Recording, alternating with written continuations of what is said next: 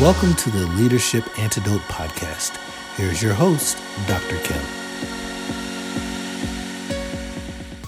Happy Friday, everyone.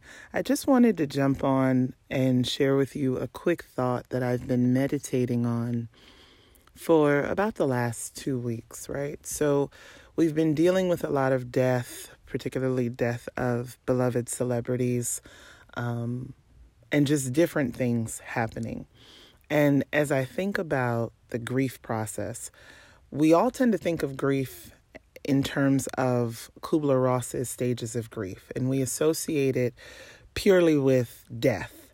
But the reality is, it's normal to grieve and mourn loss, regardless of what that loss looks like. It's not necessarily limited to loss of life, it can be loss of a relationship, loss of an opportunity, feeling like you have lost time. And it's okay to sit with that and deal with that and give yourself an opportunity to mourn.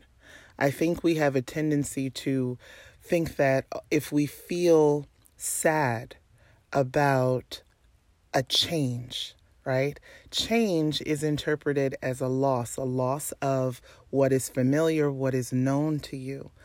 Again, it can be a relationship, it can be a, a friendship, it can be an opportunity, it can be a business related catastrophe, whatever it is. I believe we are not able to differentiate what type of loss we're experiencing. I believe that we just experience a loss and we go through the grieving process just as we would if we were to lose a loved one. And so this came up um, working with a few clients this week. The reality is for overachievers, especially my leaders out there, we don't give ourselves enough time to mourn. We tend to, when a loss happens, just be resilient, adapt, keep going, and just push forward.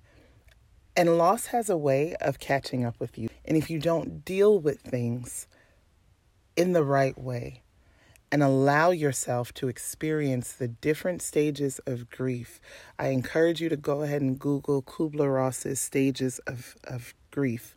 If we don't allow ourselves to go through those stages, they manifest and show up in different ways in our lives and it impacts our leadership, right?